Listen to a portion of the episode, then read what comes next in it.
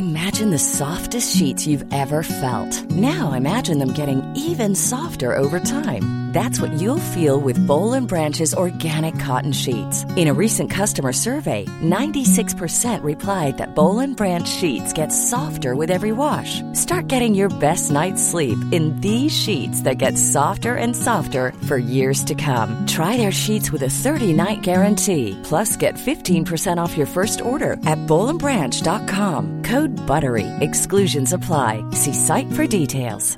Planning for your next trip? Elevate your travel style with Quince. Quince has all the jet setting essentials you'll want for your next getaway, like European linen, premium luggage options, buttery soft Italian leather bags, and so much more. And is all priced at 50 to 80% less than similar brands. Plus, Quince only works with factories that use safe and ethical manufacturing practices. Pack your bags with high-quality essentials you'll be wearing for vacations to come with Quince. Go to quince.com slash pack for free shipping and 365-day returns.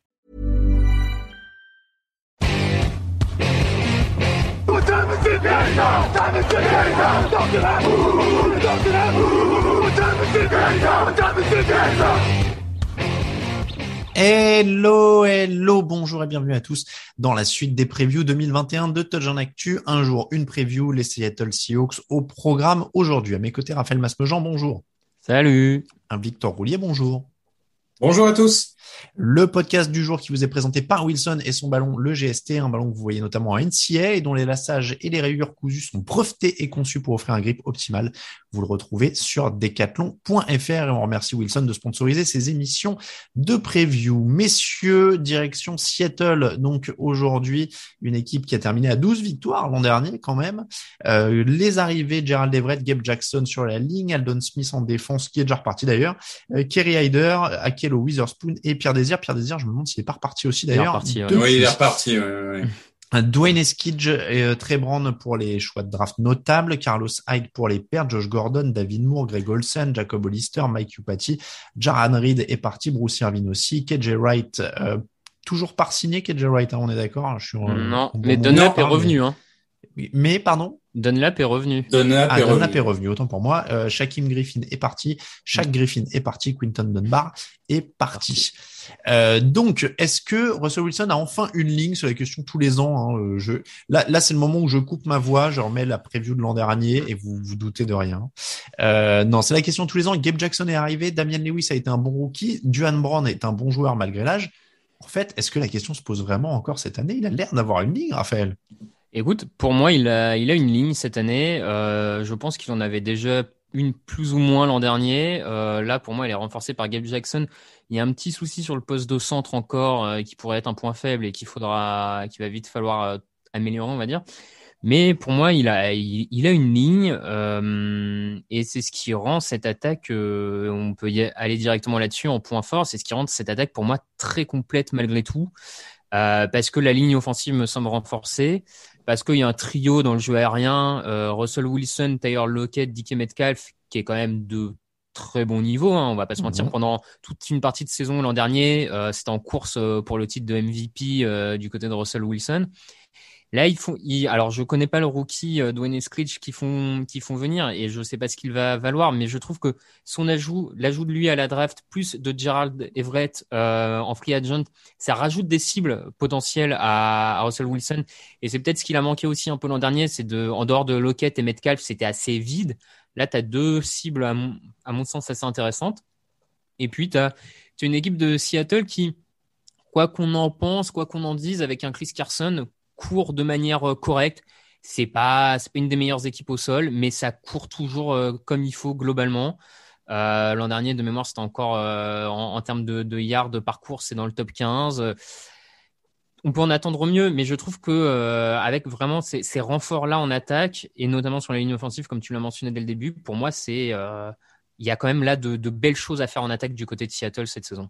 Victor, est-ce qu'on est sur une des attaques les plus complètes de la ligue? On peut dire ça comme ça? Oui, après, bon, la, la ligne offensive euh, n'est pas la, la, panacée, si je peux me permettre, hein. mais euh, c'est vrai que c'est pas aussi catastrophique que certains euh, veulent le, le, faire croire. C'est vrai que Dwayne Brown, Damian Lewis, même Ethan Pocic, ça, c'est pas le haut du panier, mais ça reste correct. c'est, il a, il a clairement connu pire et je pense que ça va dans le bon sens, même si c'est pas phénoménal. Après, c'est vrai qu'autour, bah, il y a du talent partout. Euh, Tayen, donc il y a Gérard Everett qui fera sa saison. Will Disley, s'il se blesse pas, ça peut être un gros facteur X, euh, peut-être pas au niveau d'équipe, mais dans l'organisation euh, défensive, offensive. Et euh, oui, bah, Tyler Lockett, Metcalf, Chris Carson, je suis d'accord, euh, sous-estimé. Et du coup, je vais parler un peu de, de Dwayne Excridge, euh, qui est un joueur un peu brut, mais qui va apporter, je pense, et en attaque, il est polyvalent. Il peut faire extérieur, il peut jouer dans le slot, donc ça déjà c'est pas mal. Souvent, Seattle aime bien utiliser la polyvalence de ses joueurs, et c'est un très bon bloqueur aussi pour la course. Donc ça va être aussi un apport pour Carson parce que Tyler Lockett, quand il s'agit de défendre la course, bah forcément, il est un peu petit, donc c'est un peu compliqué. Là, si tu mets Metcalf d'un côté et Screech de l'autre, tu peux partir en passe comme en course. Normalement, tu auras des options. Euh, non, je pense que c'est un ajout intéressant. C'est risqué puisqu'ils avaient que trois choix de draft et ils choisissent de prendre un receveur alors que c'était peut-être pas le, besoin numéro un. Mais clairement, l'animation offensive, moi, je leur fais confiance. Ça va être sympa. Ils rageront toujours euh, parce qu'il y aura une course en 3 et 8 spécialité made in Seattle deux fois par match. Mais, mais globalement, bah, cette attaque, elle va rouler. Ça, je me fais pas de soucis. Je me permets un aparté inutile. Ah, Raphaël, vas-y. Non, non, j'allais dire sur, sur le choix du, du receveur à la draft qui, qui effectivement peut, peut sembler un peu risqué par rapport au peu de choix. Finalement, Seattle en avait que trois, hein, donc euh, mmh. choix potentiellement risqué avec les, les soucis en défense dont, dont, on va reparler sans aucun doute après. Ou, oublions pas le contexte sur le moment avec un Russell Wilson qui faisait la tête, qui voulait être impliqué dans le choix des joueurs, qui Bien il y a eu des rumeurs de transfert, il y a eu une offre a priori de Chicago. Et donc, mine de rien, l'arrivée de Gabe Jackson par transfert, le, la draft de Dwayne Eskridge, le changement de coordinateur offensif, tout ça est aussi remettre dans un contexte qui fait que j'ai l'impression que du côté de Seattle, on a voulu aussi un moment rassurer Russell Wilson sur ce que la franchise était capable de lui proposer. C'est vrai. Je suis, alors, je suis désolé pour la partie euh, totalement inutile, mais je voulais juste dire qu'ils avaient un, un, joueur dans le dans l'effectif qui s'appelait Trevis Toivonen, euh, un, un, receveur. Il doit être coupé au moment où vous écoutez, mais euh, j'aime beaucoup les, les, receveurs qui ont des noms de pilotes de rallye finlandais des années 80, et j'aurais vraiment aimé qu'ils qu réussissent à, à, faire l'effectif. Euh, voilà pour l'inutilité. Euh, pourquoi peuvent-ils perdre? Est-ce que ça se résume à un attaque-défense un peu cette équipe de, de, de Seattle, c'est-à-dire que pourquoi ils peuvent gagner l'attaque, pourquoi ils peuvent perdre la défense? Juste euh, petit aparté quand même sur les points forts de l'équipe. On... C'est assez rare pour le souligner. Il y a quand même euh, deux joueurs au pied, on va dire ça comme ça, de, de bonne qualité, euh, dont Michael Dixon, le punter, qui est un excellent, voire le meilleur punter de la ligue, euh, qui, qui permet à Seattle d'avoir une première arme défensive en repoussant souvent l'adversaire assez loin dans son terrain. Voilà, juste petit aparté parce qu'on n'en parle pas forcément sur les 32 pastilles. Donc quand il y en a mmh. un très bon, autant le tu as raison. en parler. Et je complète en disant que d'année en année, on commence à comprendre que si vous voulez un bon punter, il faut qu'il soit australien. Sinon, ça marche pas. Donc, c'est une sorte de, de maintenant, c'est obligatoire. S'il n'est pas australien, vous avez un mauvais punter. Alors, les défauts, est-ce qu'on met toute la défense directement, euh, je vais pas dire à la poubelle. Alors, attendez, il faut que j'y aille parce que là, euh, il y, a, y, a, Victor qui s'excite. Euh, Victor, est-ce que Jamal Adams, c'est une force ou une faiblesse? C'est la faiblesse de cette défense. Non, j'exagère. Non, alors, mais c'est dommage parce que je préparais euh, la, la, pastille euh, tranquillement en me disant, oh, quand même, euh, bon, Carlos Dunlap, Bobby Wagner, Combré Diggs, il y a des gens. Alors, bon, déjà, Jamal Adams, il a fait la tête, il a loupé toute la prépa, il arrive que maintenant, et il a des défauts en couverture qui me paraissent terribles. Je me disais, ça va être compensé par Diggs, et maintenant, Diggs est en grève. C'est vrai. Alors bon, c'est, ça commence à sentir un peu sapin. Alors, il enlève au moment où on enregistre. On a un peu d'avance. Au moment où on enregistre. Il y a, il y a quelques jours de, de, décalage. Mais globalement, moi, sur toutes les lignes, je suis inquiet. Enfin, je veux dire, à part Dunlap, euh, Collier, Ford, Woods euh, et compagnie, euh, ça me donne pas envie sur la première ligne. Sur la deuxième ligne, Bobby Wagner, on en a discuté dans le top 50 avec Raphaël. Moi, je trouve que il a été vraiment en dessous l'année dernière. Alors, tout étant relatif, hein. il était top 2 de la ligue. Donc, quand je dis en dessous, je suis pas en train de dire qu'il était nul, mais qu'il était peut-être moins dominant. Et autour de lui, c'est quoi? C'est Jordan Brooks, qui était un choix un peu surprenant du premier tour. Et globalement, euh, poste de cornerback, euh, très inquiétant aussi, parce que moi, je vois Akedo Witherspoon, ok, DJ Reed, ça me, ça me rassure pas des masses. Donc, ah tout bah, m'inquiète dans cette défense. C'est une, une, équipe qui était avant-dernière contre la passe l'an dernier et qui a perdu ses deux cornerbacks titulaires. Donc, ce qui pourrait être une bonne nouvelle parce que tu peux difficilement être pire. Mmh. Mais c'est ça aussi.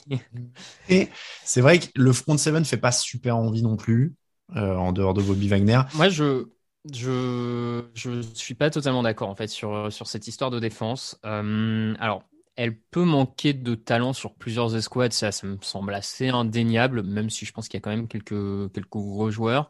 Maintenant, quand on regarde ce que Ken Norton, leur coordinateur défensif, tire de, de cette escouade, et quand tu regardes pas mal d'indicateurs l'an dernier de cette défense, euh, c'est pas une défense qui paraît si catastrophique que le laisse penser euh, le fait qu'elle soit 31e au yard, euh, yard accordé à la passe. Euh, on, dit il n'y a pas de pass rusher. L'an dernier, elle est dans le top 8 de la ligue en, termes, elle est même sixième, je crois, en termes de sacs proposés. elle est 12e en yard accordé par action. Elle est 11e au rating accordé au quarterback adverse. C'est une défense qui, dans pas mal d'indicateurs, au final, elle est de mémoire, elle est top 5 dans les yards contre la course c'est une défense qui, euh, quand on regarde, ouais, plus en détail, est finalement souvent dans la dans le premier dans le premier 16e, dans la première partie de tableau, finalement, dans les meilleurs 50, mm, dans la première moitié, on va dire ça comme ça. Euh, je pense qu'en fait, c'est juste une défense qui ne pourra pas faire pire contre la couverture aérienne que l'an dernier. Euh, moi, je, je, crois beaucoup en Jamal Adams et je pense que euh, avec des blessures en moins et avec une intersaison en plus, alors oui, d'accord, il est un peu boudé. Enfin, il a boudé, il n'est pas venu faire les matchs de pré-saison, mais je, je, je pense qu'il il ne peut que s'améliorer sur la couverture aérienne. Euh, je pense que euh, Witherspoon est pas un moins bon cornerback que ce que les Seahawks avaient. Donc en fait, je pense que c'est une défense qui a aussi beaucoup de jeunes. Euh, Victor en a parlé, Brooks, Collier, etc. Je pense que c'est une défense qui va encore surprendre, qui sera pas dans les meilleurs de la ligue, hein, mais qui sera une défense de milieu de tableau. Et, euh, et c'est pour ça que sur le papier, oui, si tu la compares à l'attaque, c'est un point faible. Hmm. Parce que en, en jeu d'opposition, oui. Maintenant, je pense qu'il y a beaucoup d'équipes dans cette ligue qui ont des moins bonnes défenses et qui ont aussi beaucoup un coaching nettement moins en capacité d'obtenir euh, quelque chose d'une telle défense. Donc, euh. Donc, tu la mettrais en facteur X? Non, même pas. Moi, je la mets en, en neutre. Euh, en neutre. Ça, ouais, ça fera ni particulièrement gagner les Seahawks, ça les fera ni particulièrement perdre, en fait. Je... Moi, je dis ça parce que j'ai mis la progression de la défense en facteur X. Je pense que mmh. ça va conditionner pas mal de leurs résultats. Victor, est-ce que tu avais un facteur X particulier? Non, globalement, euh, je suis, je suis d'accord avec vous. Je pense que bon, il y a le changement de coordinateur offensif. On, on pourra en parler, mais quand on a des quarterbacks aussi euh, euh, dominant que peut être Russell Wilson, j'ai toujours, je suis toujours un peu sceptique sur l'impact réel que, que, va avoir un coordinateur offensif.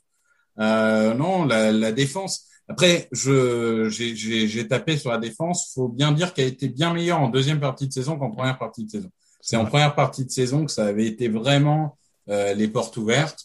Euh, bon, après, voilà, il va il va falloir en effet euh, des, des jeunes qui se révèlent quoi il va falloir des, des, explosions parce que sinon, ça peut vite être un schéma à la Falcon où tu marques 34 points mais t'en prends 36. Alors, le calendrier, ça commence chez les coachs. Je, je, me permets du coup, parce que j'avais quand même un Factor X, euh, mais vous aurez l'occasion, c'est moi qui ai écrit la preview, donc euh, vous aurez l'occasion de le lire, je le développe un peu plus, mais euh, moi, malgré tout, je pense que le coordinateur offensif de, de Seattle va être le Factor X de la saison et dans la capacité qu'il va avoir à proposer des schémas qui permettent à Russell Wilson de mieux gérer la pression dans la poche. Et euh, parce que bon, je, je, le développe un peu plus dans l'article, mais Russell Wilson, c'est un joueur qui qui crée aussi beaucoup de pression contre lui-même parce qu'il bouge beaucoup dans la mm. poche et qu'il a ce besoin, champ de vision, blabla. Euh, bref, je, je détaille pas plus, mais et je pense que si son coordinateur offensif arrive à proposer des mouvements dans la poche moins improvisés, mais des vraiment des mouvements gérés, réfléchis, euh, je pense que euh, cette attaque a tout pour être euh, difficilement mm. arrêtable et je pense que l'objectif pour les et là je m'avance je pense que en fait l'objectif pour Seattle et c'est pour ça que je le mets en Factor X c'est d'être les Chiefs de 2019 c'est d'être une équipe difficilement arrêtable en attaque et avec de temps en temps des big plays en défense mais principalement d'aller chercher la victoire en attaque. Voilà. Et c'est dans, dans, ce sens là que je le mets Factor X c'est que s'il arrive à faire passer ce cap en plus à l'attaque, pour moi, c'est le modèle que doit suivre Seattle vu l'état de sa défense. C'est vrai que tu soulèves quelque chose d'important, mais la progression de Russell Wilson dans sa gestion de la poche, c'est aussi un, un, des facteurs hyper importants de, de la saison. Ah bah, de toute façon, les, les quarterbacks qui ont ce, qu ce, que certains appellent le syndrome du sauveur, ça peut être terrible. Hein. Mm. Euh, on a vu Baker Mayfield en année sophomore ou Carson Wentz l'année dernière, quand, quand les mecs sont un peu acculés et se disent je vais faire le big mm. play pour sauver mon équipe. Hmm. Bon, Russell Wilson, ça marche parce que c'est Russell Wilson et que talent incroyable, etc. Tu veux dire que ça marche moins pour Carson Wentz? ça a moins marché pour Vence et Mayfield. Mais on a bien vu que Mayfield s'est repris l'année d'après. C'est vrai, c'est vrai aussi. Allez, on passe au calendrier. Donc, je l'ai dit, chez les Colts en ouverture. Ensuite, les Titans, les Vikings à l'extérieur, les 49ers à l'extérieur, les Rams, les Steelers à l'extérieur, les Saints, les Jaguars, la semaine de repos en semaine 9, les Packers à l'extérieur, les Cardinals, Washington à l'extérieur, les 49ers, les Texans à l'extérieur, les, les, pas les Chargers, les Rams à l'extérieur, les Bears, les Lions et les Cardinals à l'extérieur. C'est très euh, prenable pour la fin de saison. Après, on sait que Seattle, c'est une équipe qui aime bien en lâcher de temps en temps des... Surtout en division. Mmh. Voilà, des matchs qui sont dans ses cordes. Euh, Donc, euh, bon, c'est une division très difficile. Hein. San Francisco, Arizona, Rams deux fois à chaque fois. C'est autant de matchs incertains pour moi. Je pense que tout cela euh, peuvent basculer dans un sens ou dans l'autre. Raphaël, tu vas à combien de victoires pour donc Seattle? Eh ben, écoute, moi, je vais à 13 victoires. On, commence à arriver dans les, dans les jolis ah oui. D'accord. Eh, L'an dernier, ils en étaient à 12. Hein. Euh, tu vois, c'est pas non plus un chiffre qui. Oui, non, mais bien sûr. Eh ben, écoute, je vais être plus pessimiste. Je vais les voir descendre à 10. Parce que je trouve qu'ils ont un calendrier difficile. Euh, je trouve qu'ils ont un calendrier difficile et j'ai pas, pas vraiment confiance dans cette défense. Donc, je vais aller à 10. Moi, j'étais exactement au milieu parce que j'ai marqué 11 ou 12. Et eh ben voilà. Comme ça. Euh, donc, euh, je suis exactement au milieu. Mais en fait, je me méfie de Seattle parce que tous les ans, je me dis que cette année, ça va pas passer. et tous les ans, tu regardes à la fin de saison et tu te dis, mais en fait, ça fait six ans qu'ils gagnent 12 euh, matchs par saison. C'est vrai. non, mais à tous les ans, je me dis, ah, il y a ça qui va pas, il y a ça qui va pas. Mais mine de rien, ils finissent à 12 victoires à chaque fois. C'est vrai bon, je me dis, euh, avec 17 matchs, j'ai toujours un peu de mal là, pour l'instant à passer le cap et je me dis peut-être que j'enlève euh, une, une, victoire aux gens euh, un peu trop, parce que je suis encore sous 16 matchs. Mais ouais, 11, 12, ça me paraît, ça me paraît pas mal. C'est en fait c'est l'anti-Falcons. Tu sais, pendant six ans, on les donnait vainqueurs, Raphaël? et, et eux, ils faisaient rien. Ouais, il y a quelque chose. C'est comme ça que se termine cette preview de la saison des Seattle Seahawks. On remercie de, tous ceux qui nous écoutent et on vous remercie si vous nous soutenez sur Tipeee. Il y a des nouvelles contreparties, hein, d'ailleurs, des sous-verts spéciaux de rentrée. Il y aura des, sous des nouveaux sous-verts tous les mois cette année. Euh, donc, on vous remercie. On reprendra la liste des remerciements Tipeee pour les émissions donc de, de débrief, pour le, le premier débrief de la première semaine. Euh, merci donc de nous suivre. Je disais aussi merci à Wilson de sponsoriser cette émission euh, avec son ballon le GST vous retrouvez chez decathlon.fr. Euh, vous retrouvez la preview en version écrite avec le point de vue développé de Raphaël. Ce n'est pas un autre euh, rédacteur cette fois, mais c'est le point de vue développé de Raphaël. Euh, le, les comptes Twitter à TDActu, Facebook à TDActu, Instagram à Actu en entier pour nous suivre tdactu.com avec toute l'actu de la NFL. On vous dit à demain pour une nouvelle preview. Merci, ciao ciao.